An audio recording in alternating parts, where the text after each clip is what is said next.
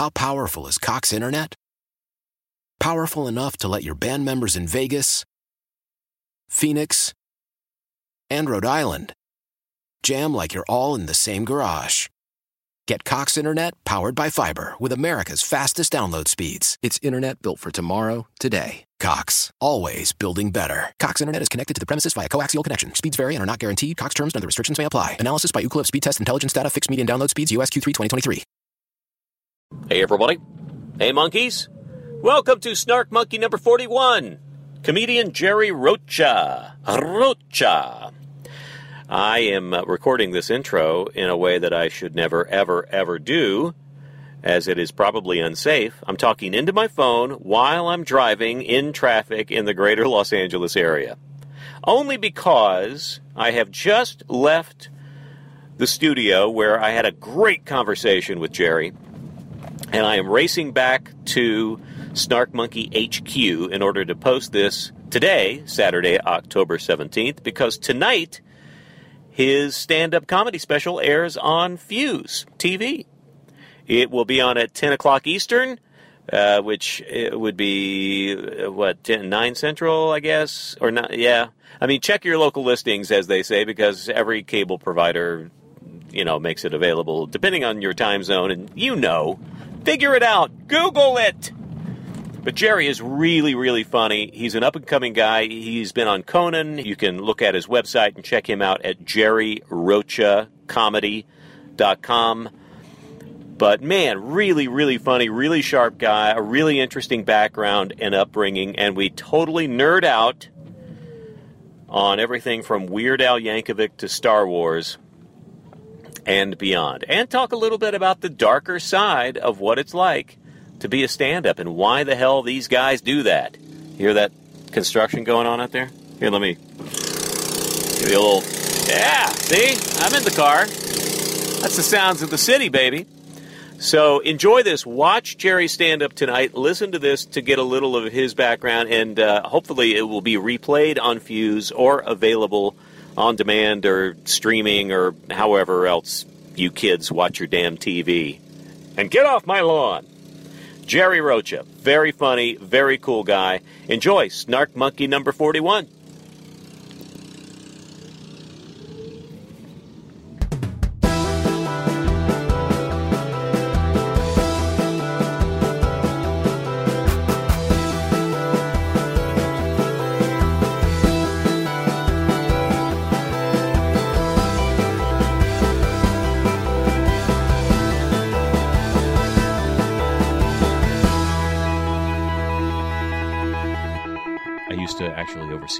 And Wow. would fly to Indianapolis all the time, and they're still buddies of mine. But uh, Those dudes have done so much for stand up comedy. It is amazing. And it's like I remember like when I when I was coming up, you know, in Texas, people were like, if you get on Bob and Tom, you can work the Midwest the rest of your life. Right. Like and you'll be fine. well, like that's amazing. Their people are so freaking loyal; they will go out and see you. And I, I talk, I've talked to comedian Bob Zany. Uh, Oh, sure. and I had a conversation because Bob is a huge fan of theirs, and he's always on. And he's like, "Yeah, if I ever need a little bump in, you know, CD sales or whatever, I just go, Boom. I go it's there. amazing. Yeah. It's amazing. Yeah, I, I, I love stuff like that. I mean, Gabriel's doing something kind of amazing. Just the fact that, I can't I, to be honest with you, this is such a dream come true. yeah, Yeah, yeah. Are we already on or yeah, we're going. Oh, we're Yeah. going. Cool. Oh, All sure. right. Yeah, sweet. Yeah, Uh, because uh, I've heard Fluffy talking about. I mean, it's just it, I- the the stand up comedy world kind of has this sense of I don't know. I, I, I imagine it gets competitive, but it, but it seems like you guys really bond and support each other when you can, Absolutely. right? So, and it's you know what I've from my experience, it's usually the, the the comedians who are successful are the ones who are like, well, it's now it's time to to help, and it's it's the people who are at the lower levels get the, they have the and it's and it's wrong because it's not like this. But I kind of joked about it to someone else like they have this fear that it's like the Hunger, the Hunger Games, they're like battle royale. Where it's like we know we're it's all we're on this island and we got to kill each other and the only one of us can make it off. And it's like no, no, that's not how it is. You know, like but there's that. So a lot of newer comedians, you know, like well, actually, I take that back. Open micers are very supportive of each other. Yeah. But it's when you get it's that in between phase, Somewhere in the middle? Yes, Yeah. is where everyone kind of gets all of a sudden, we, and then but what Gabe is doing is just it's every it's every comic's dream come true. It's just to have one dude who's already you know been at the mountaintop and is at the top of the mountain to go. You know what? I want to help people now because, and that's just how Gabe is. Yeah, like because the he can fill. I mean, he's filling theaters. How big are they? now? arenas. It's not even. It's Yeah, that's crazy. right. This Yeah. guy's doing. I mean, I mean, it's uh, like him and Kevin Hart. They're like the two it's guys who, who and can it- fill these. yeah. am- I mean, can Russell you? Peters. You put. Oh, there- there's yeah. like. There's like. But there's probably. But how many people are in those things? I would say there's like. Oh man. Okay. So I just did a show in, in Laredo back back in our lovely home state our of Texas. state of Texas. We'll get to that. And, You and bet. the- the- I mean, I think the, the place sat in the thousands. Yeah. And it just it was just it was their it was their arena that they have there. I mean, Elton John played there, you know, and and here comes Gabe, and he sells it out within minutes. And Yeah. it's just jam packed, and it's uh, and if you go to these things, like uh, you know, he, yeah, he does arenas in the thousands. Like I think the smallest uh crowd I've ever worked with in front of Gabe might have been like twenty five hundred, Right. And it was only because that was just how big that theater was, Right. And it was in a If, if it had been twice that it size, would have he been probably would have been yeah, fine. exactly. And it's and so and it was it was in a small little town, and I believe it was Arkansas. And they just had so many fluffy fans. That's insane. And he was like, you know what? Yeah, I'll go do it. And they had this little theater there, and we just went and just yeah, let's, and it's just great. And you have people chanting like fluffy, fluffy. it's so much fun. It's like comedy heaven. You just it, it's great. That so the fact that he would have that level of success, I guess it makes sense that you would want to give something back. But Yeah. he, he's doing it in a way that he's he's literally helping you guys with your careers, yes, and that. I don't know that that happens in showbiz a lot. I mean, I just don't see that in other It's areas weird, of show business, It's right? right. It's because i in a way, it's like I, I've experienced this with a couple of other people. This is so what a weird connection. But I used to work with Jeff Foxworthy. Oh, wow. Okay, fairly sure, regularly, sure. and Jeff was was absolutely generous when that blue collar comedy thing was Oh, kicking my in, God. and again making like all this money. He said that he and uh, um, Bill um, Engvall. Engvall would Hmm. be on the side of the stage, and uh, Larry the Cable Guy, Dan Whitney, would go out when nobody knew who he was, and they'd be standing on the side of the stage and go, "That guy's going to be bigger than we are," and they just let him shine, and they would bring him back out and make him part of the show, and it was like they knew it. It's like. I just don't see that in other areas of show business It's- because it's you would feel like as a as an ego, egotist myself, Right. right. I don't want anybody else being as good or better than me because they might take away my Right, piece of the pie. Right. It's like a band. Like it's it's rare that a band would be like, no, this guy's an even better guitarist. Let's have him come up and jam here. No, this guy's even better than us. No, let's have him come play. His Like, songs are a lot better. Yeah, let's have Here's him our come- opener. Right. Yeah. Like it's just it, it's so yeah, it's very rare and and that's what sets and then there's a lot of guys and it's funny, a lot of guys at Gabe's level are like that. They're just that generous. Like I mean, Chappelle takes care of the guys who works Right. for him. You know, it's like Russell Peters, the same thing. You know, Gabe, Kevin Hart, like they're all just. It's funny because it's like their their rat race has been finished. They've already Yeah. crossed the finish line in such a tremendous, legendary fashion. You know that they're just like, yeah, we don't mind helping. Is It's- part of that because stand up is such a difficult, lonely, Yes. horrible Yes. existence Yeah, I mean, early you've on? Heard, you've heard it's like, dude, stand up comics and writers, like you know, like novelists. They're the man. It is just those are the dudes. Like it was like uh, I remember just I don't know how many times I'd work the road, and you know I'd be in some tiny little club out in the middle of nowhere, and like the condo they put you up in, like oh Right. yeah, a comic comedy condo is is a common phrase I've heard Oh, it so yeah. many times, And and, it it's was- just miserable. It It's sounds miserable. And you you'll hear stories like, yeah, a guy committed suicide here about four years. Oh, great. Okay, yeah. What room? Like, okay, awesome. You know, like it's just you know, like there's it just always has that like earnest like comedians either either we're you know if it goes great then we're Stephen King and Right, you know right. everybody loves what we do deservedly or we're Ernest Hemingway and we're just like nah I just can't stand anything I'm just gonna I'm just and the guns in it." that drawer Yeah, over there. It's, It's, just, it's within reach. Yeah. I mean, it's already it's a lonely existence. You're by yourself. You're away from loved ones. Oh, you're yeah. traveling. You're flying and driving. Yeah. You're making barely enough money sometimes to cover the cost whole of the trip. trip. yeah, but you Uh, still want to do it. eating it. bad food. Oh, you're potentially going into a situation where nobody knows who you are. Yeah. There's going to be a bachelorette party in the front row. There's going to be a bunch of drunk guys who think they're funnier than you. What the fuck are you thinking, Jerry? what are you it's, thinking? It's like um no the, uh, comedy is the only art form where anyone thinks they can do it. And like you said, nobody goes like you have to be at a certain level for people to go see you for you. Like even music, yeah, musicians play some hell gigs, no question. But at least a country and western band isn't going to book themselves in, you know, like a death metal club, you know? But like whereas stand up, we just don't have like, you know, you could have fans of death metal comedy come and see a guy who's like a G-rated puppeteer. Right. You know, because there's like, oh, it's comedy. Okay, well, Yeah, I'm, you I- know, I'm just gonna go and right? they better make me they laugh. better like me, and then if not, I'm taking over. You know, like if they don't make me laugh, I'm just gonna start yelling shit and see what happens. So let me ask you about that because I, I have I've talked to a lot of comics, old and new, and I listen to Maron's podcast constantly, Oh, sure, and he's sure. you know he's gone through that whole Yeah, trajectory, and um, he talks about reading the room, like you almost immediately get it even Yeah. before you go on stage. Right. Um, how do they react to the guy on before you? Sure. That sort of thing. Are you adapting? The moment you walk out there, from the vibe you're getting, are you are you launching into your stuff and, You and hoping they adapt to you? What's your point of view? Maron is way smarter than I am, so like, I um, part of me, I always go out there with this. You know, fuck them if they don't like it. That's my. But then, you know, of course, if it's if if it's not, then I'll make the you know. But see. A lot of co- like Maron's a smart enough comic to make the adjustment before the show. I'm one of these. Okay, I'm down 20 at halftime. Better start. Better. Okay, now it's time to. Okay, let's make some like that's how I. You're pulling up the trick plays, yeah, I'm like, Marys. okay, shit. We're gonna have to just we're gonna flea flicker it every time now.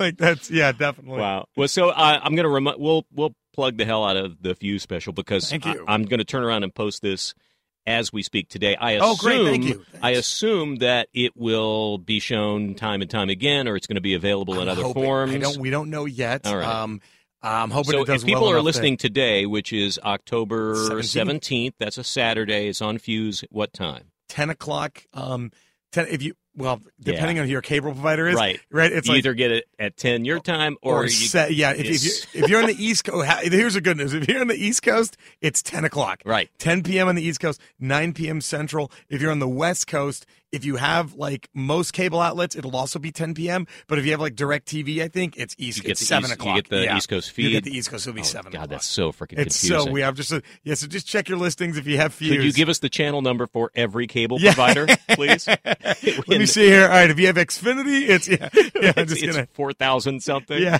Uh, that this is exciting. I mean, this Thank is you. is this the full first full kind of linked Yeah. special you've had to do? It's the only time somebody said, "Hey, I'm going to get a really nice camera crew to film you do comedy for an hour." So it was it was amazing. Yeah. So I have a, I have a CD on iTunes called "Take That Real Dad," and then some of the material because Gabe thankfully became a fan of it. He saw some of my stuff, and so when I when he first approached me about doing this hour, I was like, "Oh, cool."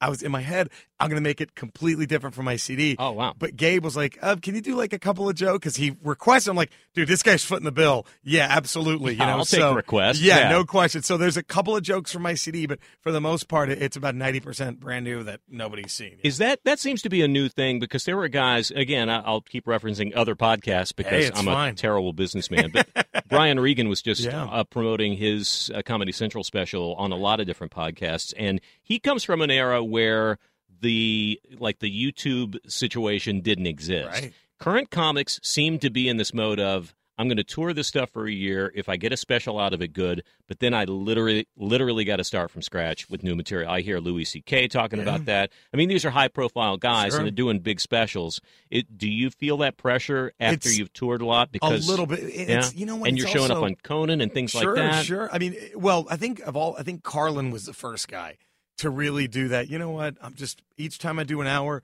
the old one's dead. Completely new. Yeah, it's and then so uh, but that's that wasn't that common. I mean, a lot of guys were relying on the same 20 minutes Well, for years and years. here's what uh, kind of two of the things that, that that got me. First of all, I hate my own act. what are I you hate talking about? I hate every joke I No, you don't. Absolutely. No. I'm like, are you fuck? Even if it does well, I'll look at the crowd like, what the fuck is wrong with you people? Like in my head, I'm like, See, you laughed at that. You Stand ups are the, the Oh, we're most brutal. fucked up people. Yeah, we're brutal. You're just- worse to yourself Yeah. than you are to anybody else. now, why why is that? I don't know. I, I but I think that's what makes us funny. But you've always made people laugh. I have, yeah. It's been, but I still, I'm like, the. f- It's just you just have this weird, like. But I think that's what makes us. But I think that's what makes you. You know you're constructing these jokes Sure. in order for people to Yeah, laugh at sure. them. and then when they laugh, I'm like, you idiot! like, what's wrong with you? is it I'm the whole uh, terrible? I wouldn't. Uh, I I would never want to belong to the club that would accept me. Is that no question? Is that the deal? Yeah. Yeah. But it, so that was um so a lot of that just comes from me you know i don't want to fuck i hate hearing this shit again Yeah. you know so I just forced myself to of write new stuff but uh when i first started doing comedy my mom's boyfriend who was pretty who was like my father he was my dad uh he um he was telling me a story about how when i told him hey, i want to do stand up and he goes well you know it, one the only advice he gave me because he never done it but it was great advice because just try to always be fresh and I was like, yeah. And he goes, because I'll never forget. I was so disappointed. When he was a kid, Yeah. he remember he saw this comedian on Ed Sullivan in like the late 60s. And the guy gets up there and he's like, well, what's with the kids doing all the funky chicken and doing making fun of the dance? And he goes, I thought it was brilliant. Like I was rolling on the floor laughing. This guy was like making fun of all the dances everybody did. And he goes, then four years later, it's like the early 70s now, the same comic comes out and he's like, hey, what's all the kids doing the funky chicken? Oh, and I was like, oh, and it just killed it. Because he was excited, like, oh, I get to see this guy again. Cool. Yeah, I can't wait to hear what he's got now. Yeah, and it was just the same bit. I uh, I have that same feeling about, because uh, talking about people reaching a certain level of success. Letterman was one of those guys who was always bringing on the guys he came up with. Yeah. So that was another kind of generous. You know, Oh yeah. uh, you would never see John Witherspoon anywhere else, Right, Or, or right. Uh, Tom. Uh, why I'm blanking on names today. I haven't had a- Dreesen? Dreesen. Yep, Dreesen, one of his buddies, and he would bring on Jimmy JJ Dynamite Walker Yeah. all the time. All those somebody that- comedy store guys. yeah, Dave used to write jokes for him Yeah. because JJ, uh, everybody kind of knew Jimmy Walker didn't really have his Have own stuff, right. except Dynamite. Um, he would come on Letterman for like three different years in a row and do the same already outdated joke. Right. Did you hear the song about about the first black astronaut? And then he would sing a police song. There's a little black spot on the sun, dude. I'm like, dude. First of all, that song's already like ten it's years old done. Yeah. and it was because it would start out the same way. It's like the music today. It's like no, that that No, song's been around for a long today. time. Yeah. Um, so anyway, um, let's go back to your Sure. childhood and Oh, our boy, our shared childhood. yeah, baby. Well, wait a Texas, the great state, the I- great state of Texas. One of the great things about your stand-up is that one you have Oh, made a thank you for you're- even saying well you have made a point of saying that uh, your your ethnic background Yeah. you are Latino, okay and you grew up in Dallas. okay so you get to make fun of those people Yes. I mean, you and and and you do so in a way that if anybody else was doing it, um, certainly from an ethnic standpoint, is like, well, he, that guy's making fun of Mexicans. I hate that guy. I hate him, or he's making fun of rednecks. How dare he? and and yeah, and Texans in general would go, but but they, how do they respond to your accents, to your I, attitudes? look, I, I still don't know why they like it. I'm not even going to try to get because I have a fear that if I like figure out why, it's just going to end. well, they hear know? themselves. They must. Yeah, think- I well, it's kind of like you tell the joke about about the uh, the the racist guy. You try and tell racist jokes. to, Oh, that- sure, my uncle. Yeah, the racist uncle. Yeah, like that's just, dude. It's, it, it, it- I guess it just. Uh, you- here's here's the truth. There's no better feeling than doing a joke and not making fun of in a bad way, right? But just having a having a laugh, making fun of something that someone from a certain race does, and then having people of that race come up and tell you how funny that was. like that's the best feeling. It's like, oh, that's cool. You know, because I think like, yeah, I, I do a lot of voices. I make fun of a lot of ethnicities, but it's never in a really hurtful, mean way, which is I think is the difference. You know, and, and people can tell like, oh, does this guy? Oh no, he doesn't hate us. He's he's making it. You know, like then that's where you can tell like where the difference is. And like, Yeah, absolutely. I, And- and, but but again, also it helps that you actually have that in your background. I mean, Sure, it's just sure. it's just part of your culture. Well, it's look, I um I grew up in a very very middle class neighborhood, Mhm. um, and what was fascinating was every my neighborhood, like all my friends growing up in, in my little uh, neighborhood. It was like the Goonies. It was like one of every race. Like it literally had one of every race would all be there hanging out. Like and it was cool. We didn't know. Like Yeah. it, it was no. Well, and then- kids don't. You we learn prejudice. yeah, we exactly. learn bias. We didn't give a shit. We were like, No. oh, like it's and like I remember like you know I was just stunned. I went to the, the, you know just thinking like like I almost wanted to ask my my friend Kevin who is African American. Am I like, dude? Do you know these awful nicknames they have for you? Like I had no idea when I heard. I was like, why would you call anybody that? Like I it would, know. you know, I would grew just, up in Odessa, Texas, and I didn't hear. I never heard Jewish stereotypes Right. until I got to Los Angeles, to liberal Sure. California, and people started making references to being cheap and hook noses, Right. and it wasn't until then that I even saw oh some of yeah, okay some of them are like that okay but I've never heard that before It's crazy. and it's not that there were like there wasn't Right. like some sort of huge Jewish cabal in Odessa Texas but one of my sister's best friends, her family was Jewish. I knew there was a synagogue in town. Sure, sure. It just never occurred to me that there was a huge difference in us until I got around people who made those stupid references all the time. Right. And now they're implanted in my brain. And I'm racist because they're it's their Right. fault. I never had it. Well, it was funny. My my neighbors growing up, like my next door neighbors were a Jewish family from New York, in you know in Dallas, and um, I forgot how the topic got because you know I'm Mexican, so so much Catholicism was just shoved down my throat. Luckily, my mom didn't really give a shit; she wasn't that into it. But we were talking. Something about a crucifix came up, and I in my head, I didn't. I was never religious, but I always thought, well, there's probably something sacred because I see it so many times. so it's right. probably a taboo. Let's. Uh, and I remember she just made this joke. She says, "Oh, honey."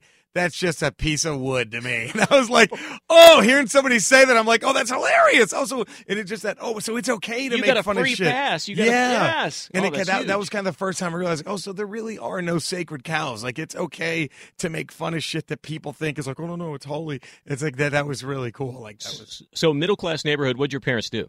my mom. That was it. It was just my mom Yeah. was, uh, she raised me. So she got pregnant. Uh, didn't really, it was just, you know, her, oh, clearly, you know, uh, yeah, she, Wait, uh, you're she- saying yeah. she, she, she was impregnated by impregnated. It was yeah, it was weird. Like she didn't she didn't find me in a dumpster. Was this an anomaly or something? yeah, something? it was very. I was the only one of her kids who wasn't uh, found. Yeah, like what that she didn't almost trip over. I was like, oh, I should keep him. No, like uh, yeah, she uh, she just was you know my biological father, and I admire the fuck out of her for this. And she's probably gonna get embarrassed. So I'm gonna say this, and mom, forgive me, but if this is championing you, it really is. Like um, she just wasn't in love with him. Yeah. And she was like, "Look, we were just kind of dating. I, you know, I got pregnant. You know, it's like I didn't want to have to force this guy that I didn't love to marry me, and then you grow up with two parents that just fucking hate each other Right, and all that. It's like, who wants that? So, so she said, I just got when I was pregnant, I just moved from Laredo, where my whole family lived uh, in South Texas. To those who don't know, and I and I just made the trip to Dallas.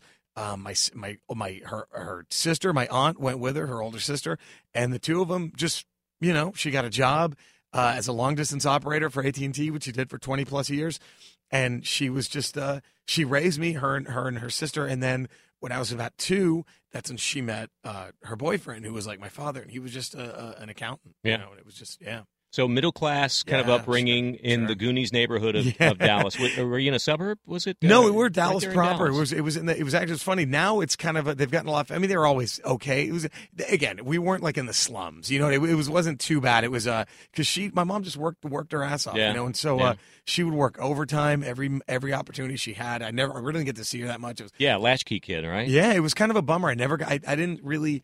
I maybe spent probably three Christmases with my mother. Oh wow. It, I was always was always she was checking the- working, the and holiday. so and so my aunt would just drive me down to Laredo, you know, and I would just spend it with my grandparents and you know my Yeah. other cousins and all that. Like that was every Chris- I was not with mom. It was uh, but yeah. So um, Brothers, sisters? No. I was only child. Only yeah. child? So uh, uh, so yeah. So my That- that I mean, explains a lot. Yeah, it explains a whole lot. and it's well, my dad apparently had other kids, which I would love to meet, but yeah, who knows, right? Like you, have you have you haven't? Uh, Never. No. Never like uh I, I thought if I get enough bread, you know, it's not too expensive. I, I just if I ever I would wouldn't mind hiring a PI, Yeah. you know, just to kind of figure out like, hey, who is this dude? You know, what are his Right. children like? You know, I want, you know, is he still alive? Maybe I go walk up and say hi one day, but I don't want to freak anybody. I want to I want to get to a point where I'm successful enough to where I'm not asking for anything. Nope. You know what I mean? I Nope. just just want to Nope. meet you, dude. You're d- wrong attitude. You need to talk to them while you're poor. because when you start making the real dough, the fluffy dough, Right. you do not want those people around you. Smart move. saying. You're right. Good call. Uh. it's gonna be turned. Yeah. So so she um you know she just raised me and it was great just by you know her and like uh yeah I mean it was uh it was interesting but it was a very like the neighborhood was in um in it's called the Village apartment complexes Hmm. which are still around in Dallas. And they were it's one of two things. They're they're, they're at the time they were pretty affordable apartments. Now they've just turned into really like and they were kind of back then too, but it was almost like the extra rich kids who went to SMU, they would just go live there because Oh. it was close enough to the Like SMU campus. Slightly off campus. Yeah, slightly off campus. So it was a party. Like so it, a bunch of young, like uh, 18, 19, yes, 20 year olds. always a lot of a lot of working class families, and then also a lot of kids. it was a Oh. very interesting blend there in that building, and it was funny. But there was a, a Tom Thumb grocery store that was right down the street, Tom and it, it- you remember that, huh? Of course. It was it was ranked um like in in the early 80s like every year for like 5 years in a row it would make Playboy's top 10 places to get laid in America. the Tom Thumb supermarket. Because it was all these college kids just going and buying beer and shit. And it was like, who needs a club? You just start hitting on somebody when they're buying booze, and you're like, next thing you know, you're banging them in their fucking sorority house or your apartment. Like, yeah, it was uh, it was incredible. It was, it, Wow. kept, it was always like one of the top ten places to score in America was this fucking grocery store. so who was uh, was your mom funny? Oh God, she's Yeah? still funny. I And- mean, and the, my the whole thing about uh, the the the cross was is is That kind- that was our neighbor. Kind yeah, of a but, bit. Yeah, my mom was just super. Oh, my mom was like very irreverent. She uh she was would make fun of any same thing, same as my neighbor. She made that's why they get along so well. Yeah. My mom loved to make fun of tab like anything that was a sacred. Yeah. You know, it was like, oh fuck them. Who do they think they are? that was their attitude everything. Oh fuck them. Why do they think they're so special? All right, so you affected attitude early on. Oh yeah, it was just like that. yeah, and my dad was super funny. Um, you know, my my mom, I was the only kid like who listened to Frank Zappa.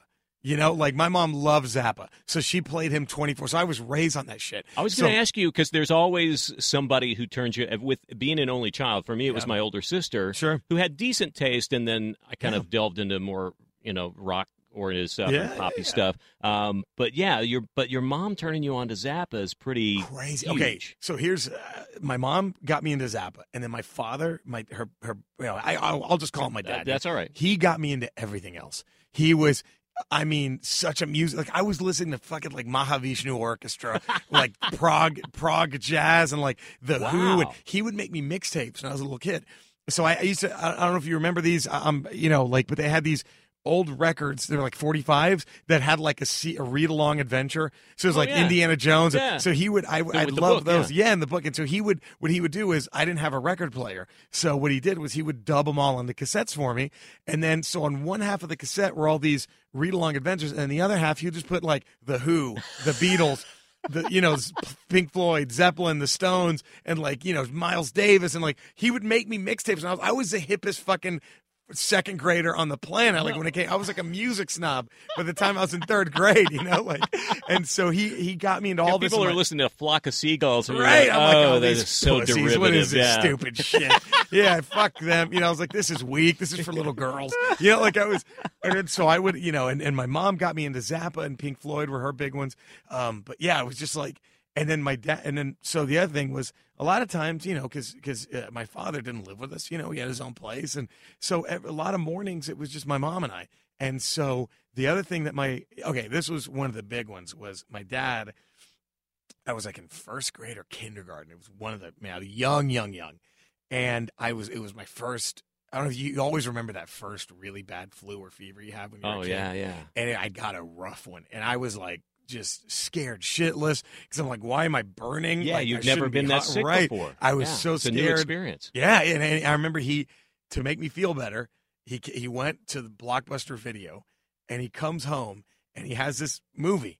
And my mom's like, "Oh my god!" And I was like, she was so excited about this movie he got, and I'm like, "What is this?" And it was called Monty Python and the Holy Grail. Oh, and I'm like, and he just puts it in, and I didn't get half the jokes, No. but all it took was just seeing them pretending to be on horses. Yes. And I'm like, this is, I'm in. Right. And I just loved every moment of it. Like as a kid, of course, the, I didn't, I don't think I've laughed harder in my life than the bunny that just killed everybody. Oh, You know, yeah. the little rabbit. Yeah. Like it was just like, I was just, and so that was like the beginning of like comedy. And then I started, what he started letting me watch Saturday Night Live because he, you know, he he was religious, but he learned early on that my mom didn't want me doing any of that Jesus shit. You know? so so he was like, "Well, okay, you're not going to church Sunday morning, so fuck it, let's watch SNL." Stay up late. Yeah, and then so I would watch Saturday Night Live, and I would I would impersonate for my mom every morning just to make her laugh. I would do the Billy Crystal, the "You look marvelous." Oh, Like I would do that guy, the Fernando guy, and then like it was so I loved watching SNL when I was a kid, and then like Billy Crystal was one of the my I like I you know, and then um but then so it would I would have to.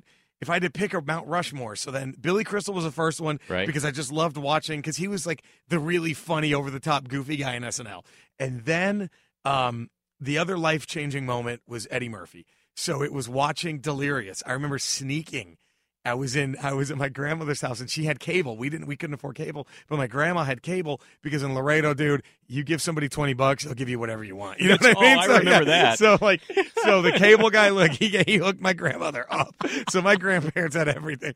And uh and so I I I remember just I it was a stand up comedy and I was like stand up I didn't know what that meant. You I was like you hadn't really experienced that that much. no, I just knew sketch comedy from like Right. SNL and Yeah. Monty Python, and I was like, "What is? It's a one guy by himself." I was like, "Whoa!" Like, there's not even. Other, so I was like, "I have to watch this." And I remember I snuck out late at night and turned. I remember HBO would always rerun a special a couple of Oh, times. yeah. And then so I just start watching Delirious. And again, I didn't get half the jokes, but that fucking ice cream bit, I was crying laughing as a kid. But there's also something very rock star about, especially Eddie in that. Oh, special. my God. There's so much energy. He is so in command, right? You've never Like, seen. I still don't know if we've seen a stand-up performance that can equal that. Like, it, it, I, to I hear I hear people of your age, your era, who tout that as because I had. I'm older than you, so I remember again. Uh, uh, we're talking Odessa, Texas, Sure. Winwood Mall, midnight movie.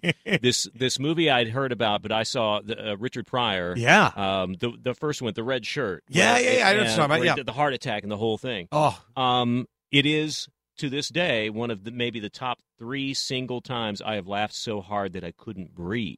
and it was a theater full of just a bunch of white kids. you Sure, know? sure. And, and he's talking about the streets and there's you know mudbone and and prostitution and all and and and. And stuff that's ridiculously timely even for today. Talking the about police you know, brutality yes, stuff. exactly. Man, well, I, that but I, I remember going, that's something I've never seen before. And that guy knows, ex- I mean, it was effortless, effortless for him. And I think that Delirious is kind of on that level. Delirious is on that level. Well, well, here was. A, it's great that you brought that up because so my father, you know, I, I loved, and then my aunt took me to go see Beverly Hills Cop in the theater, Mm-hmm. and so I remember I was in second grade, I think second or first grade, and I got sent to the principal's office because I said. I said motherfucker like eight times on the playground, and like some kid started crying and all this shit. I wasn't calling them one. I was just because I was using bad language, and they got scared. And I'm like, no, it's funny, it's funny, and they're like, no, it's not funny. And so I got in trouble for that. But uh, but my father, when I started loving No Eddie, context. yeah, no, No, context, yeah, they, no, you guys will get it. So he was, and my father thought Eddie Murphy was was tremendous, but he, I remember he tell me like he goes, you're not gonna understand this yet. He goes, but there would be no Eddie Murphy if it weren't for Richard Pryor. And I'm like, who's? And I'm like, who's this guy? And then so the toy comes out. And my dad is like, "Do not go see that. Please don't see that." And I was like, "But no, it's that guy, Richard Pryor. It's a comedy." And he was like, "Yeah, it's it's for a younger audience." But my dad, his heart sank when he saw the toy ah. because he was like, "This is not Richard Pryor. This is Richard Pryor collecting a paycheck. This Right. isn't who he is." Right. You know. And it was like, and and then so he started getting me into Pryor, and I was like, "Oh, it was just like a whole." But so, but it was definitely it was Billy, Billy Crystal, Eddie Murphy. And then the uh, the next life changing was Weird Al Yankovic. That was just Wait, wow. Oh, man. Okay, It that, was I would have never. I mean, I don't know you that well, and Right. I, but I would have never. guessed Weird. Al. If I actually got to sit and have a like, I met him once at Comikaze, Right. But it was just one of those things like you pay and you get a ticket and you go get to shake his hand, Right. And I was like, I'm doing it. I don't give a fuck if I look like a tourist. I'm fucking 37 years old at the last year. I'm like, I'm fucking do. I'm gonna go hug Weird Al because that is like. And uh, Weird Al is a guy I'm, I would cry if I met. I would probably weep and hug him Wait, because now what? Now where does this come from? What? I mean, I, I respect him a lot. He's also one of the nicest guys in the world. heard. I mean, Oh, he's like him so, incredibly, dude. incredibly nice. I would go ape. If I met like my two that I I mean if all those guys it'd be if I could somehow be in a room with Billy Crystal, Weird Al, Eddie Murphy. The other one that I'll get to in a second is Dana Carvey Uh. and Hulk Hogan. If I could be in a room, you know, like I'd just be, I would just cry and just be like, and then uh, you know, I'd even forgive him for being a racist. I don't think he. I mean, I just think he was. A, he said some dumb shit. I don't know. Whatever. Weird Al is a racist. No, Hulk Hogan. I was like, I know, I know. I was like, wait, but like Weird Al. I don't think Hogan's. I mean, Yeah, it's eh, it was just a really poor Weird. Al, I think Hulk Hogan. No, are you a Hulk defender now? Is I'm that not defender. I just think it was like he was just. If you have to remember, he's like a 60 year old white guy Right. trying to make a funny joke. Right. That's hey, how come they can say it and I can't? Ha ha ha. And it was just like, eh, well, there's a lot of reasons, you know. But like, I just like, but I don't really think that he was like, yeah, I hate black people. Here it comes. It was just like, you know, he just made the worst. Oh, another one would be uh, David Hasselhoff because Knight Rider. Come on. But anyway, um, Oh, dude. dude, and then you had me and you lost me. and then and then Oh. and then anyone who was a voice of a transformer that would that, I would lose my shit, dude. If fucking Peter Cullen walked in Optimus Prime, I'd be like, "Ah!" you know all the voices Oh, of of, the Transformers. okay. I did a show with Brad Garrett, who's like a sweetheart of a dude and a great fucking hilarious comedian. But the fir- I didn't say anything about how funny I thought he was. I didn't say. Anything. I was like, dude, you were Trypticon and Transformers. I was like, I just start, I just go right into him being a giant purple dinosaur in a in trans. But All right, so the nerd in you coming out. Uh, Oh, huge. well, I mean, because you again, it, it's in your stand-up too. You, Yeah. I, are you seriously that excited about the Star Wars movie? I mean, like, you have like no idea. Yeah, I okay. just I'm chomping at the bit. now, when did it. this all start? What was where was the switch flip there? Were you what what sort of kid were you in school? You uh, other than using motherfucker around other second graders? class clown, uh, but friendly, a geek, uh, loved, uh, loved, you know. No, no clicky thing. You were liked no, by all. yeah, yeah. No, I, I never wanted an athlete, or I, I, I could play. I could play hoops. I love playing basketball. Too short to ever make a career. Well, I, I say that now, but then you see guys like JJ Barea, who's like five seven, and he's winning a fucking championship with the Mavericks. I'm like, oh, so I guess if you just worked hard, maybe you could Yeah. like I could have done it. Yeah. Like there's no excuse. There's no you No, could do no, it. no. If you just work hard, you could do it. But yeah, like um, yeah, I was always so Weird Al kind of. It spoke to the nerd in me too, like his Weird Al, Oh, like yeah. so that's where the Weird Al thing. It was just like this guy, and I just loved him. I thought he was just a. ge- I still think he's a genius. The, I the still guy think, is uh, is I mean, we all have made up stupid lyrics to songs, Right. and I think that uh, if you're any in any way musical and in any way have some sort of comedic bent, we've all done that on Yeah, the radio. absolutely. The fact that he did it, made a career out of it, and also everything he, all his wordplay is kind of Tremendous. brilliant. Yeah. he is, he's still. in his arrangements and, and oh, all that. forget it. Like my dad, my first ever concert was when the Monkees got back together.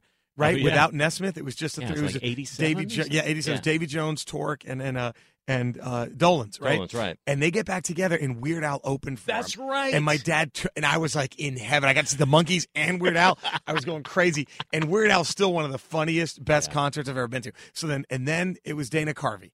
Because at the time, I remember when he was just SNL's go-to guy. Mm-hmm. Like there was that one, and that was to me the golden era when you had Dennis Miller. Like, and then so Oh, it was it was kind of ridiculous. The, was- the, the talent that- was just- I mean, there was a lot of people at one point, Yeah. and also there was that transition where those guys were giving way to Farley and and and Sandler, and, and Chris Rock was a and and, and Hartman Oh, was like, God. like such. But Phil. you're right. I, I still think Phil Hartman, if pound for pound, was the best cast member they've ever had. I, I agree. I think he and I look back at that era too, and I because I'm an SNL n- nerd, Sure, like sure. top to bottom. I Yeah. was there from f- first season. I was Right. actually. I mean, I couldn't stay up late enough to watch SNL, but I heard about it from my friends after Right. just the first episode.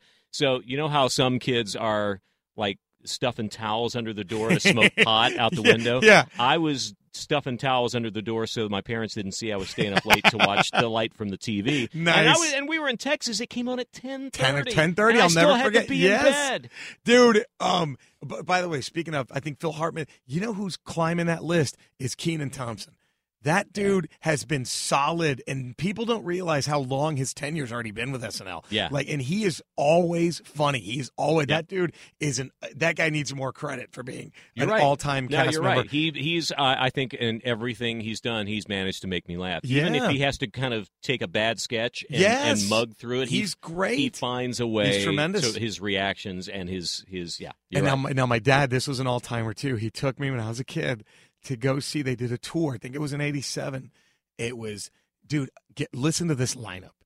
The opening act. It was a tour they do. We go to McFarlin Auditorium, which is where the Shriner Circus was in Dallas, and we go see The opener was Kevin Nealon. Oh, I know. Yeah. The feature act was Dana Carvey. Right. Dennis Miller headlined. Right. Right. And I remember that. um, Jon Lovitz was in town for whatever reason, and he came up and did a guest spot, and he did like 20 minutes as Tommy Flanagan, and it just I was in heaven as a kid oh, because Carvey was doing all the characters, and I remember thinking like.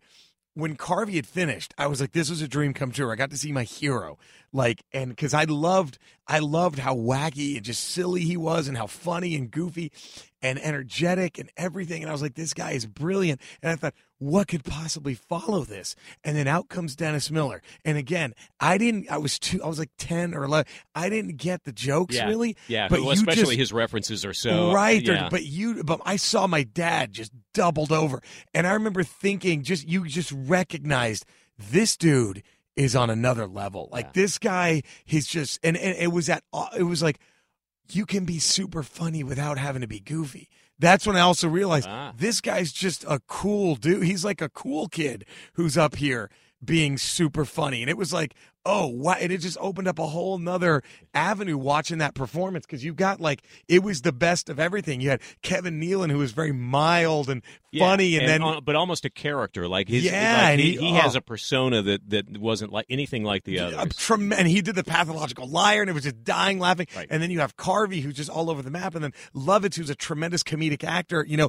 And then boom, and then out comes Dennis Miller, who was just like Just the smartest guy in the room. the smartest guy in the room, and it was there was no characters in his act. Right, right. It was just this is pure. Pure, mono, just a mono, what do you call monologist? It was just a monologue, and that was all it was, and it was just brilliant, and it and that really was like whoa, and then and then so that was, but now uh, the nerd thing has always been with me. Here's why: only child, right? Right. So, a lot of times, you know, uh, without brothers or sisters, you know, if if friends in the neighborhood weren't around, my only companions were these action figures my mom got me. You know, so it was like uh, GI Joes are, you know, it just it was this whole other world and Transformers and So your hours go by and you're just creating scenarios. Oh, and, it, yeah. and it was just like it was all it was was just like you know making my own movies, like you know, and then like and then when I saw the movie Aliens when I was a kid, I was like, okay, now I'm gonna have all these guys fight aliens, you know, like I was like they're all gonna fight. It It just became like, and so yeah, like I just uh, I I yeah, that's so I'm a huge nerd. I still collect action figures. I. My girlfriend, I, I don't know how she puts up with this, but the, if we go to Target anywhere, I go right to the toy aisle. That is my first stop, and do I'm you have them out of the box or do you keep them in the box? I take them out of the box. Don't fucking. All right, if you're listening right now, fuck you with your collector shit. You don't keep them in the fucking. They're not your fucking dead butterflies to fucking pin up. All right, you let them loose. They are meant to be posed, and and you, you don't. What's the point? of Finally, keeping somebody It? taking a stand. Thank you. There. Oh. So let's leap ahead to December Okay. uh, since we're talking about this. you got it. Where are you going to be the day it opens? In line? Are you going Um, to have your tickets? Yes, I hope so. I, I yeah. I mean, uh, I'm going to do everything I can to try to get into a sneak preview or two. Um, Because you you're your industry connections. Is that God, what you're going to use wish. Yeah, I'm going to see. I'm going to try to make some. is my point. Yeah, like I'm going to. Uh, between now and December? between now and December. Yeah. I, I can't wait. Um, everyone I've Do you have talked high to, hopes? I do. Yeah. And it's only because everyone I've talked to, um, well, one guy, I'll specifically, a, a buddy of mine who's a tremendous writer, um, and just in case, I don't know if he, he's he knows people who's seen it, Oh, okay. and he said everyone who's seen it is just it is a home run Yeah. of a movie. They're I like- think they couldn't have found a better guy to do yeah, it. because I thought his Star Treks were great. Fuck all the Trekkies who hated it. It's like, dude, he find Star Trek is exciting again, Yeah. and it still holds on to the core values of each character. It's uh, it had to be a fanboy. Basically, Yeah. it had to be somebody who who goes back to those first three movies, the ones that were made in seventies, early eighties, who recognizes what it was that made them special, Yep. and it's just this organic feeling Yeah. of this great story happening in real time, not in front of a. I mean, it's Yeah. like oh, there's so many things, and I, I think JJ was the right guy. Yeah, and having all those characters back. I, I literally I'm about to tear up just I talking can't wait. Now, here's the only problem: is I have a bad feeling, and I haven't heard anything. I'm like, there's no, this is no Uh-oh. spoiler, Oh, dude. I don't want to see Han Solo die, but I know it's going to happen, and I don't want to fucking see it, but I Oh. know it because remember, Harrison Ford wanted to get killed off in Return of the Jedi. Right. That was he, he told Lucas, just kill this fucking dude, please. Yeah. And so I bet you anything. He said, look, if I'm coming back, you damn well better kill this guy off. And so I that's the only thing I don't I'm think not excited right. about. I think you're right. That's the only thing I'm not excited I about. would think.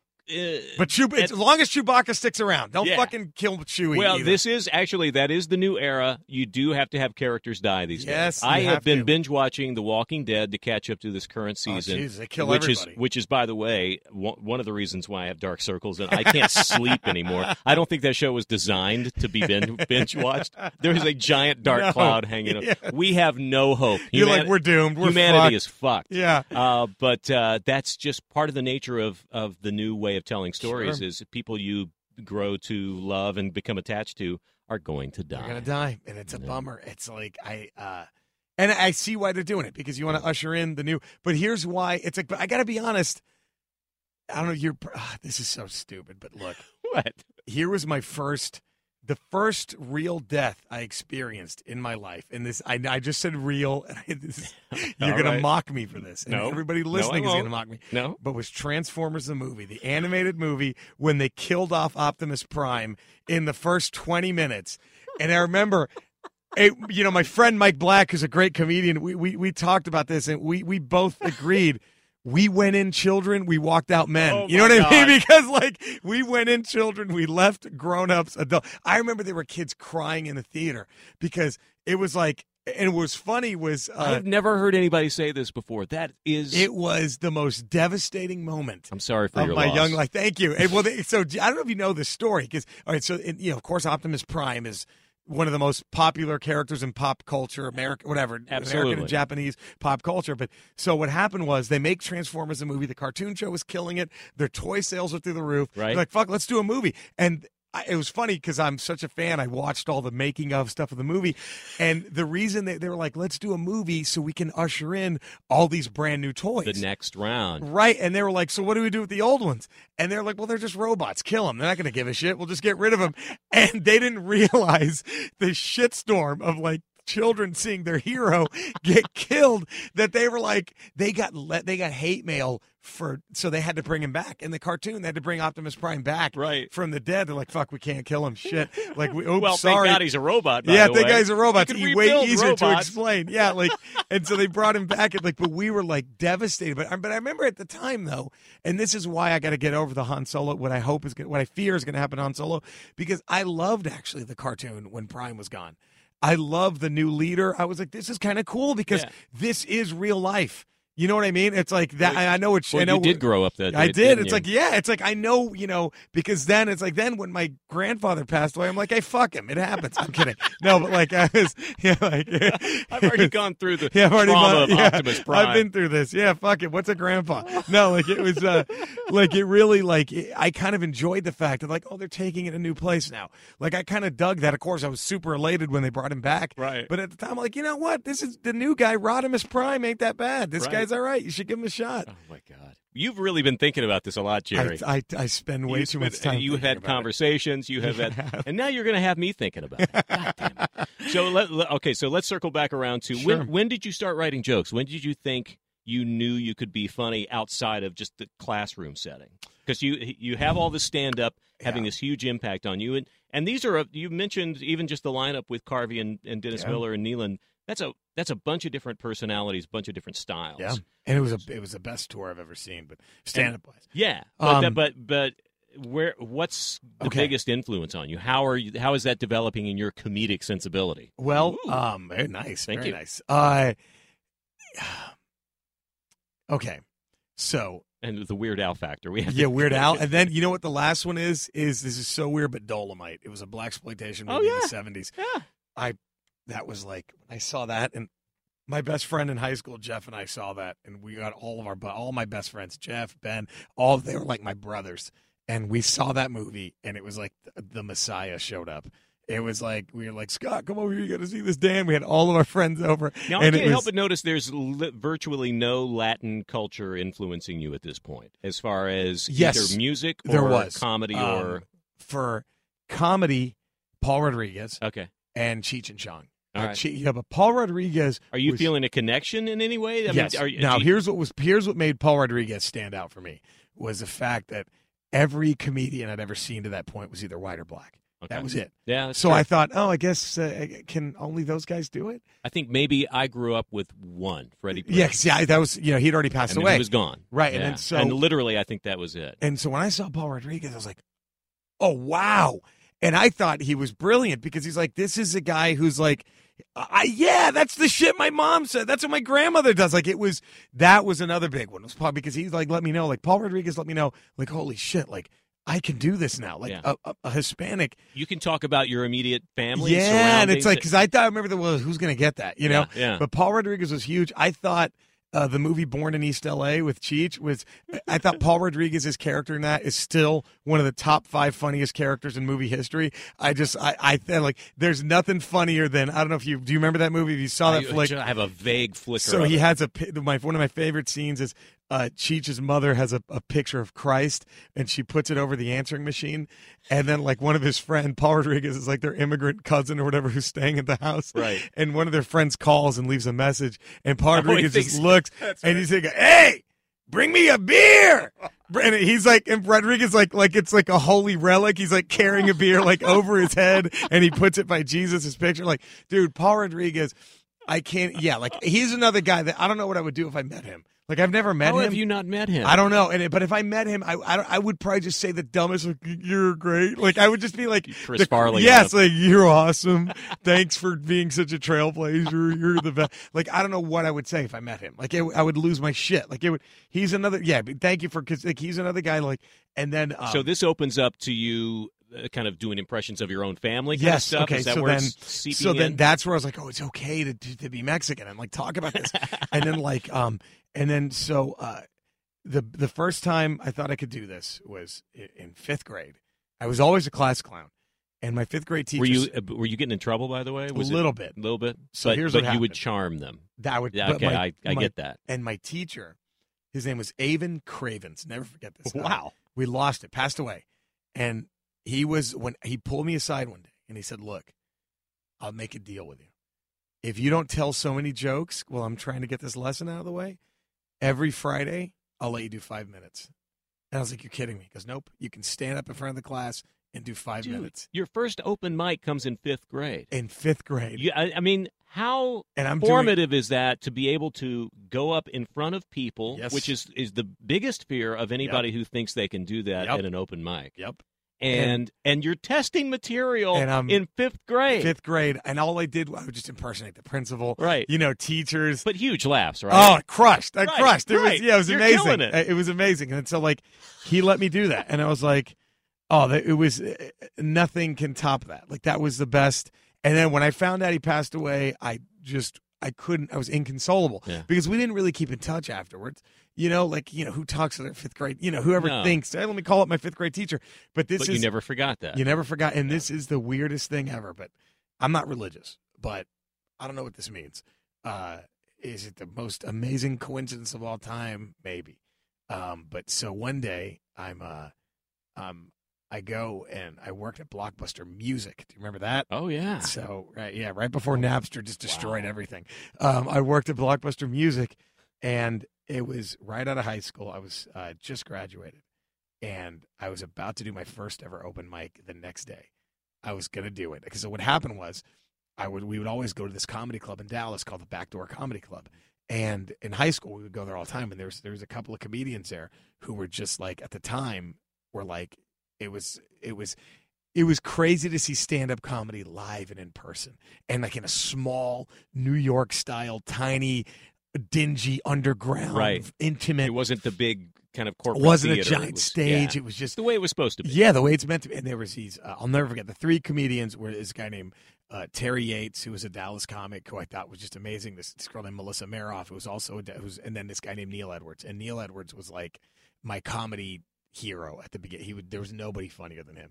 And uh, And then so that was like just to see these guys every weekend it was like, man, they're so good. They're so good. I just I laughed at every I lapped up every this woman named uh, these two comics, uh, Linda Stogner and Jan Norton, who were just like just legends of Dallas comedy. They they put this club together to showcase local talent, and, and God bless them for doing it. You know, and and, and they're they're still there to this day. They have such a passion for it that they still do this, and they still bring up talent, and and it's great, and it was so great, and and like you know, Linda and Jan, all of these comics were just like we would just go and just we were in tears every weekend watching these comedians, and then um one day uh, that we I just go with my girlfriend. I'm right out of high school, and there's a sign that says, "Hey, do you think you're funny? We have an open mic." And I was like, "Man, what am I going to do with my life?" I was like, "I don't want to go to college." And I thought, "That's it." Did you have any thought about No, I like. I, no? thought, I thought being a comedian was like the same as like I might as well just go try to be in NASA. You know, like there's just no way. But were you thinking what, what you're going to major in, or what I other thought I thought I was gonna be maybe I could be like uh maybe I could be like Quentin Tarantino and make cool movies. You to make You know, movies, yeah, I was like maybe I could do that. I didn't know. I was just so many different venues, ideas, and what do I got to do? But then I'm there, and I was about to start community college. I'll never forget this. And I saw this sign. I'm like, motherfucker, that's what I want. And it just hit. Like, I've been such a fan of this. I've already done it. Why can't I do? Why, yes. And then so, um, uh, How old so- are you? I'm about 18, Yeah. 17, 18. And uh, it was actually right before my 18th birthday. So I was 17 when I first started. It was like a week before my 18th. And so the night before my first ever stand up show, I'm at Blockbuster Music. I'm closing up shop. And this guy walks in. And I'm like, I think I know him. I think I know him. And he was one of my old teachers as well. He worked at that same elementary school.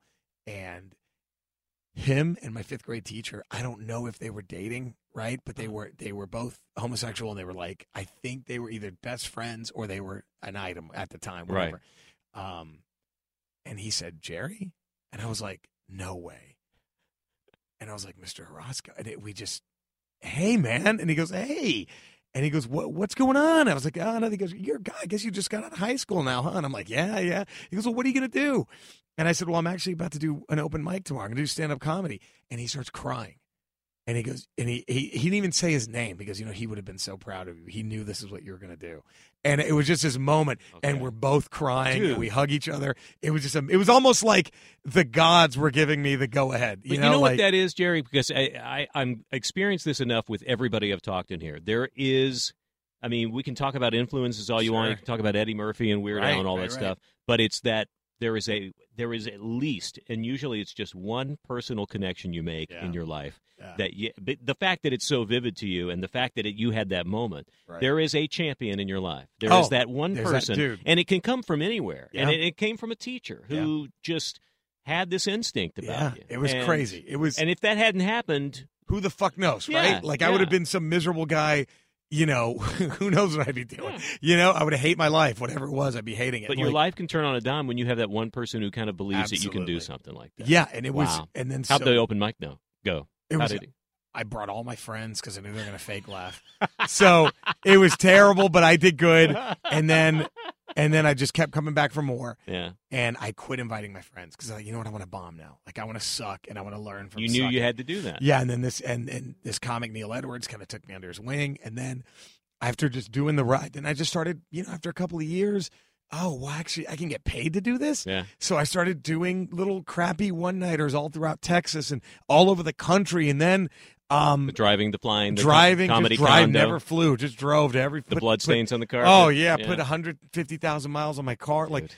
and then uh, and then the next major turn was I moved to New York because I thought, you know what, let me. And so I worked with this comedian who's just an all timer, Doug Stanhope. You know, of course, Oh. God, and yeah. so Doug, I worked with him in Dallas. Stanhope and I did. This is so weird you say that. This room used to be a very different room. It was, uh, if you remember Rockline, the show Yeah, Rockline sure, with Bob sure. Coburn. It used to come out of this room. Oh wow, Bob, uh, Doug, and I did a demo for a show called uh, The Man Show Radio Show. Ah, it was wow. when he and Rogan had taken over The Man Show, and we were trying to develop a a uh, radio version of that. That's awesome. I was his, you know, I was kind of guiding him along.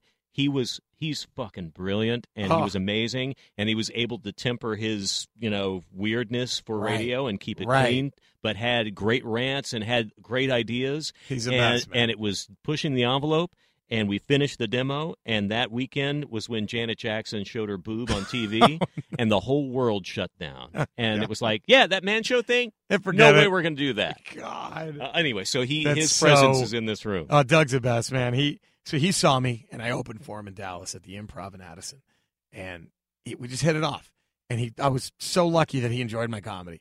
And I told him, "Hey, man, I'm moving to New York." And he goes, "Oh, well, shit, man, I'm going to be headlining Caroline's." I was like, "Are you? When are you going to be there?" So I'm going to be there in like a month because I'll be there in like a month and a half. So you're opening for me. Congratulations. And I was like, so my so I moved to New York. I find an apartment. All this. My first gig opening for Doug. And then um, I might cry. I apologize, but I, as I'm as I'm as I'm getting ready to perform, first show, I see this woman walking down the steps with this with the most intimidating guy I've ever seen in my life. Dude was just loaded with tattoos, gigantic gunboats for arms, and had this thick Bronx accent. And um, the girl goes, "Oh, are you on the show?" She just she could tell I was a comedian. I said, "Oh yeah, my name's Jerry Rocha." And he goes, "Yeah, yeah, yeah. We know who the fuck you are. You better be fucking funny." And I'm like, "This guy who could kill me without think." I'm like, "Oh God!" And then so I go on stage. Welcome to New York. Welcome to New York, and Yeah. I bomb. Oh, I bomb, and then so I get off stage. is that in your mind when you're up there? No, I, I was just thinking like, yeah, I want to do good, and it just bombed. and then, uh, and then I I Oh. walk off stage, and Doug is sitting there, and that guy, the intimidating, and the intimidating guy goes, "Come here," and he gives me this giant hug, and Doug goes, "Me and him were the only guys laughing, bro. We fucking loved you."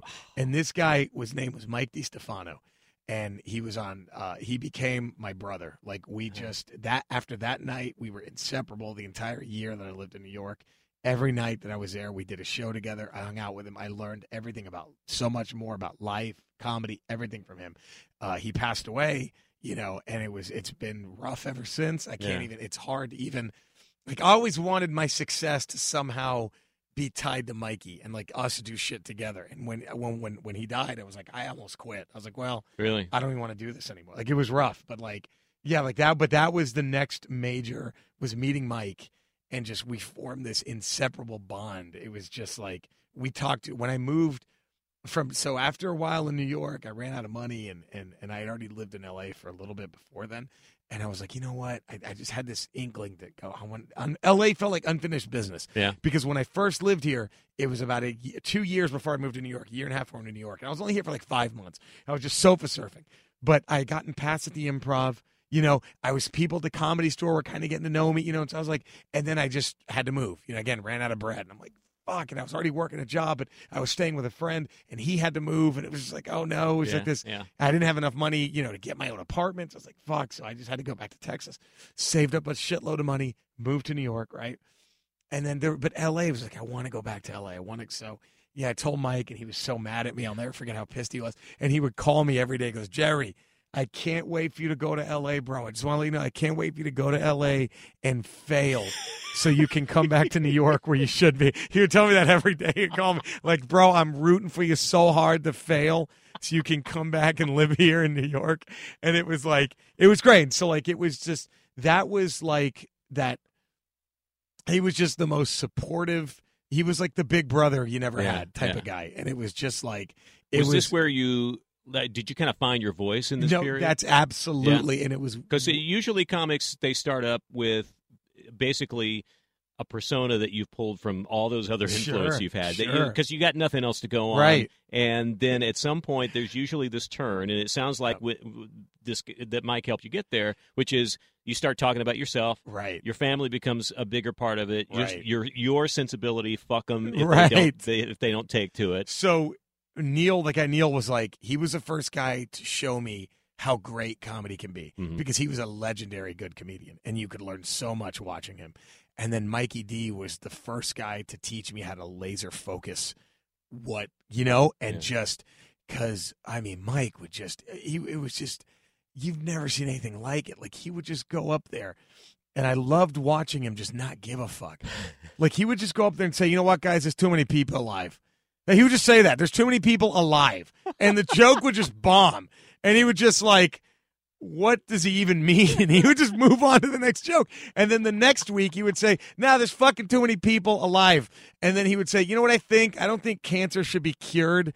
I think it should be redistributed. He goes, all the wrong people are dying from it. And I was like, dude. And if these jokes would bomb, because we were at this club in New York called the Ha, which is like, it was like all tourists. It was right there on Restaurant Row in Manhattan. So it was all, they had Barkers. It was all tourists. So these people didn't want to hear this shit. And they were like, we're just here having a good time from Nebraska. this guy's telling us that cancer shouldn't be cured but redistributed. And then, like, he said that he would say, like, there's too many people alive. And then that joke three months later morphed into, um, you know, I, I, I used to work at a suicide prevention hotline. Mistakes were made. Let me just say that right now. And he goes, because, you know, a guy would call me and be like, I just hate myself. Nobody loves me. Life is not worth living. Every person I've ever had has rejected me. And he goes, No, no, no. You're a beautiful soul. Never forget that. Don't let anybody tell you that you're not worth it. Okay, man? Fuck these people who don't believe in you. And then, so, no, life is worth living. And then that guy would be like, Nah, you're right. And he'd put down the gun. And then the next guy would call and be like, I have a problem. I like to fuck kids. And I go, You know what? You're on the right track, buddy. just make sure you fucking finish the job and kill yourself. like, he would just, and then, and then what was great is I would see that joke go from crickets Yeah. to getting standing ovation. You know what I mean? he would just, right. and then so we both just had this. He just bred that fearlessness. Just go fucking fuck these motherfuckers, man. If they and then he had the best. If he was bombing, if he was bombing, he would go. You know what? Fuck you, people. He would just say it. He goes, "Who the fuck are you to judge me?" He goes, "You're a bunch of fucking losers who didn't even have a funny friend to hang out with tonight, so you had to come pay strangers to make you laugh."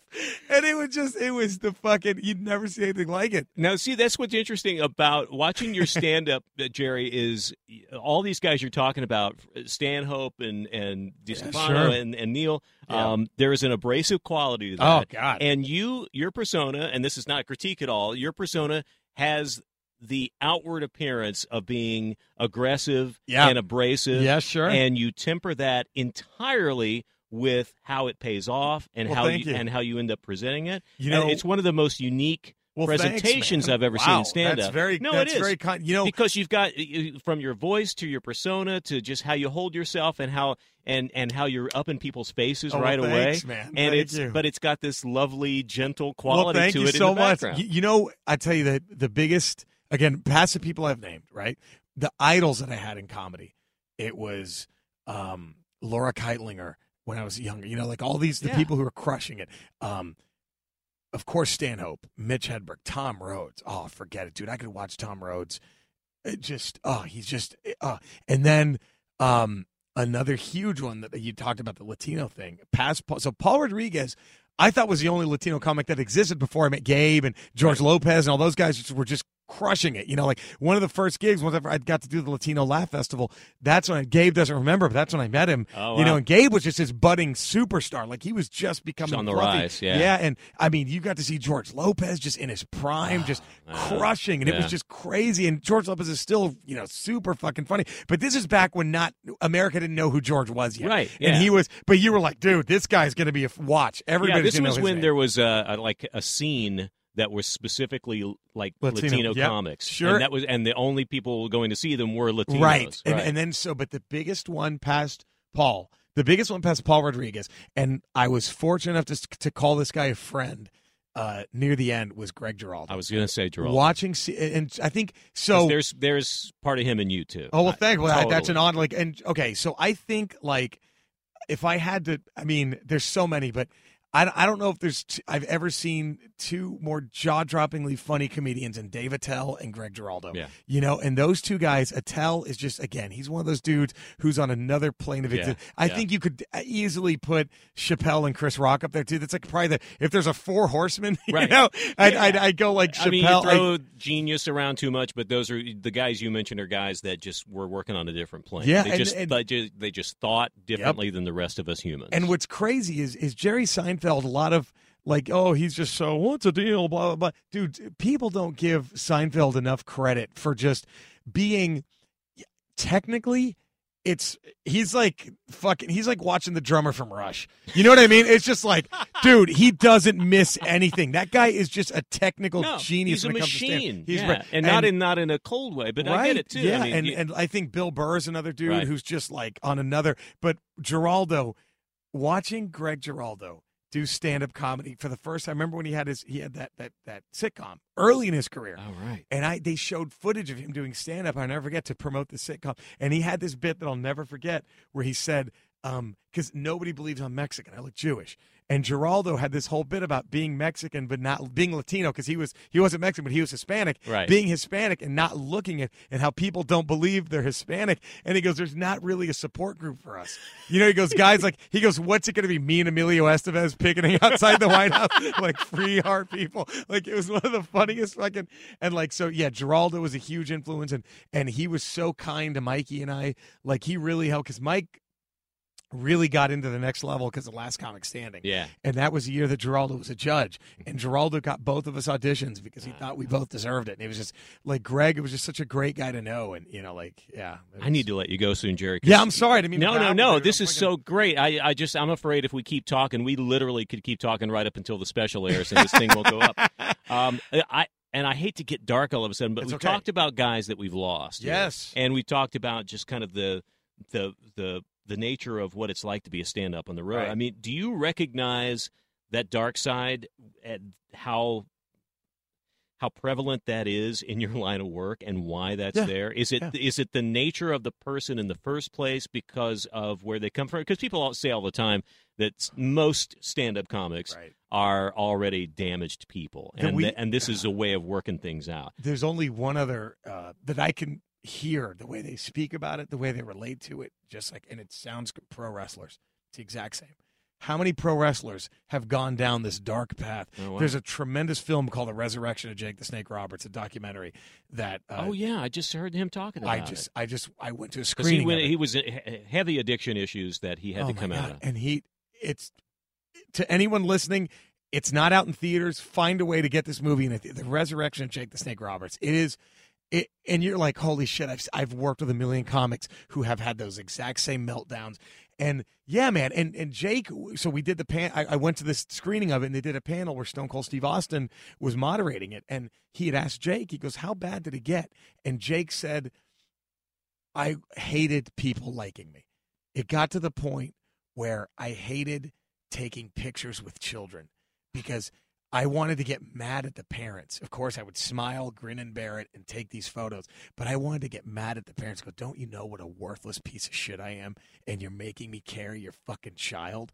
Like it was, and nothing has ever hit home more that self loathing that I think, um, sadly, it, it just seems to be something that comes with wanting to entertain. It's like maybe if I can make other people laugh, it's to numb these for whatever reason shitty voices. Mine might I think my has to probably cuz I've never luckily I've never had alcohol or drug abuse.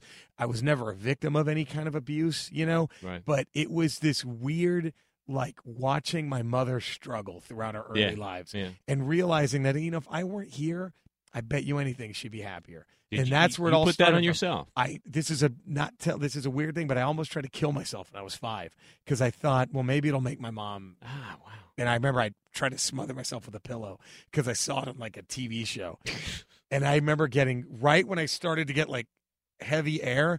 I just got really scared Yeah. and I threw the pillow off and I was like, oh, that. And then, but I really, I thought like, okay, maybe that'll help, you know, Yeah, like yeah. maybe that's why. And so I think there, I think with every, there just comes this like, if I can make other people have a good time, then maybe that's going to erase all this shit that I'm feeling. Well, that's what it's about, isn't it? I mean, it's it's it's in any form of entertainment, but especially with what you guys do, it's it's Right. it's filling some kind of hole. Uh, it It- does, you're you're yeah. trying to get you you want to get a response. You want to get get people to like you. I mean, Right. that's what it is. And for some of those guys, it just wasn't enough. Yeah. And and all that other stuff, whatever drugs or alcohol or whatever, it, that didn't fill the hole either. And and it gets too much for some people. It's brutal. So- Like my mom, God bless her, but she, I would always. She there was never the you're 15. Why do you still? Because I'm one of my first jobs was at a, a KB toy store in Dallas when I was still in high school, And I loved it. So I got an employee discount. Are you fucking kidding me? Shit, I'm buying some fucking Wolverine toys like a motherfucker.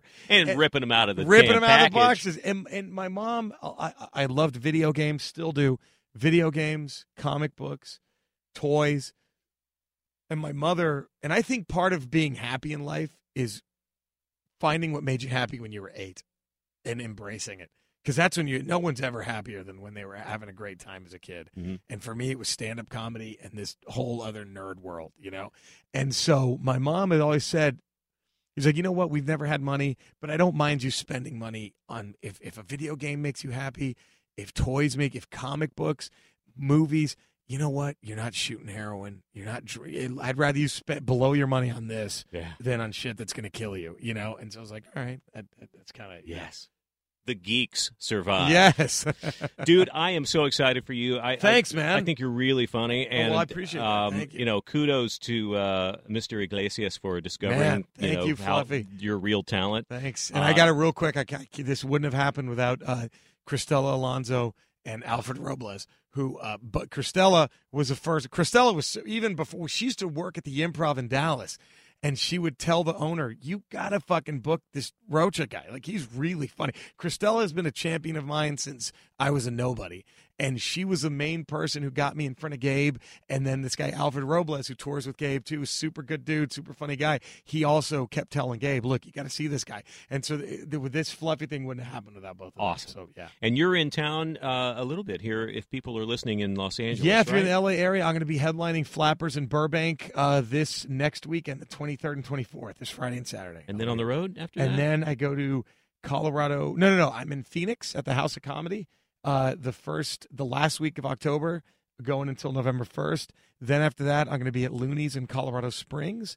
Then I got a week off, and then yeah, I'm going to be at Doc's Lab in San Francisco, and then uh, the San Jose Improv. So and hopefully, Fuse will replay the show, or That'd it's going to be available on hopefully demand we'll somewhere. find some kind of on-demand thing, or maybe even a streaming service later on down the Sweet. road. Yeah, and JerryRocha.com. uh, Jerry Rocha comedy. Comedy. Yeah, and it's got all my my social media links at the top of my website. Great. So- And I'll put it on the website too. oh, thank you so much. Jerry, R O C H A comedy dot com. That's it. Dude, uh, congratulations. Thank you, and man. Best of luck. And I can't you. wait to see you. Let's what do this again, next. right? Absolutely. All right, good. Yeah. Good. cool, cool, And- cool.